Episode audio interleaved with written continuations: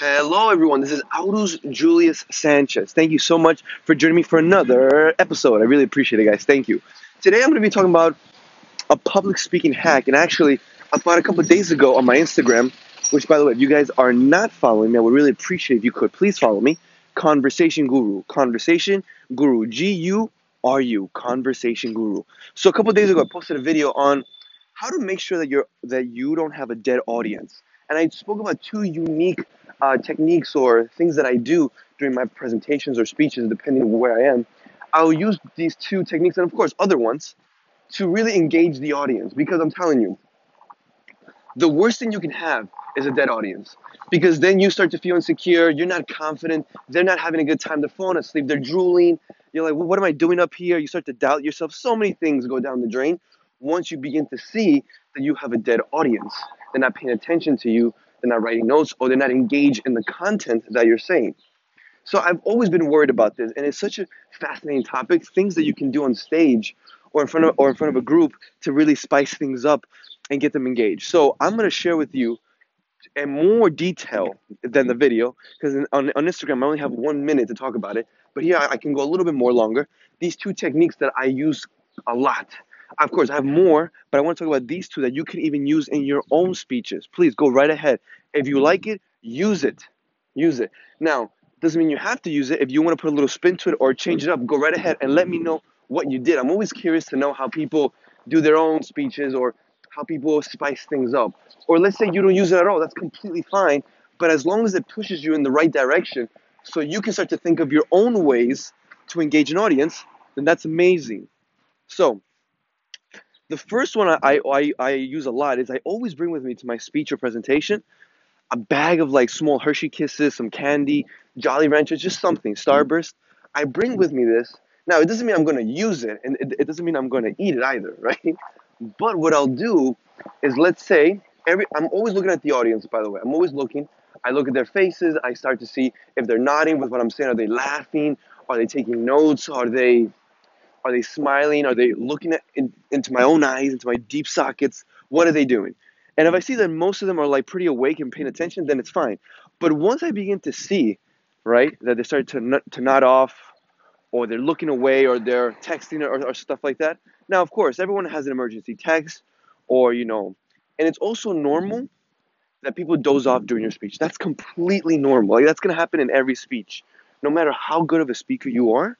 Doesn't matter or what your content's about, it could be the best thing in the world. How to make a million dollars in two seconds, right? It could literally be anything.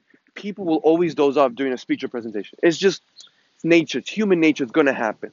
But if you can prevent a lot of dozing off and you can limit it to a minimal dozing, then you're doing your job. You're engaging the audience, and that's something I'm very passionate about. Engaging the people who are there to listen to me, to teach them something, or for them to leave with some valuable knowledge or a great tip or hack in their head so they can use it in their own lives.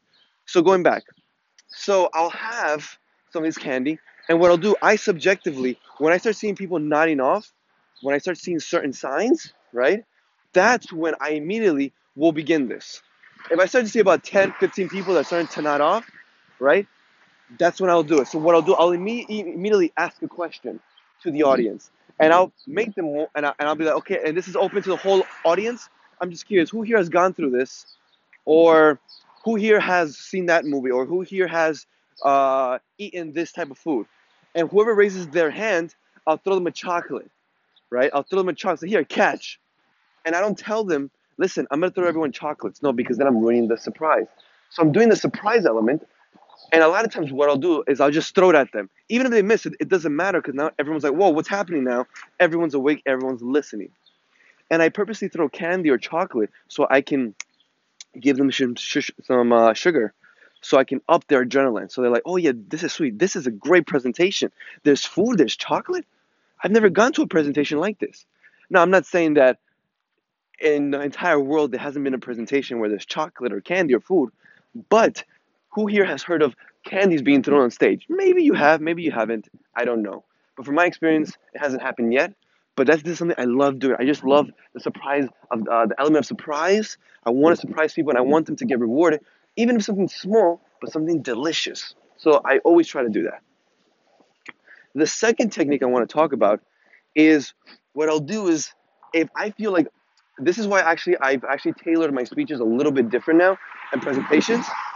For certain presentations you have to have a, like a speech or be ready to talk about a certain thing, and then at the end there's Q and A. But in my personal experience, I rather do Q and A because now I can tailor and I know what the audience really wants to know. So if I, if I go in to talk about you know networking skills and interesting conversation starters that you can use anytime, anywhere, especially in a business environment, but people really want to know more about making your own brand and about you know about public speaking hacks and how to really become a confident speaker in the business world. Now I can tailor to what they want and they'll get more out of it. So I'm trying to do more Q and A's now. I'll still go up and maybe give like a five ten minute speech per presentation, but then the rest will Q and A, and I'll answer everyone and I'll gauge what the room really wants to know. So, but let's say I have, let's say you have to give a speech, or let's say like you have to have you have a script and you have to go by it. So if I, I usually at certain points, let's say I've spoken for like 15, 20 minutes, I'll immediately open up. I'll open it up from if it's a mini discussion or a long discussion, but I'll open it up to the audience and I'll ask a question, and I'll be okay. You please stand up. Or who here has gone to the supermarket and when they've gone there, they saw that the sale was gone and got furious. Raise your hand. Right? Everyone agrees with me. Now you, sir, can you please tell me an experience or a story that you have? Yes, you're putting the person on the spot, but people like to be heard and people want to speak. So then now the whole attention is on that person. And then you can be like, okay, so you went through that, then anyone else. Now everyone's getting involved. The whole audience is getting involved. And now it's not just about me, it's about an experience that the whole group and myself and the audience we're all gonna have together. So it makes it more fun, more interactive, and people don't fall asleep. Because now once you throw out the question out there and people start answering, some people they might start to think, hmm, I have something to say. Let me stay awake. I want to say something. I want people to know this or that. It's beautiful. It works constantly. It works fantastic. Try these two techniques out. I try to do it all the time when I can. Of course, with other uh, mindsets and other tips and hacks that I, I, will share with you in the future. But guys, thank you so much for listening to me. I really appreciate it. Please send me some comments. Um, also, send me some questions. I would love to answer your, your questions. And please tell the people to follow my stuff on, on the podcast, on Instagram, Conversation Guru. I would really appreciate it. Guys, thank you guys so much and have a great day. And until ne- next time.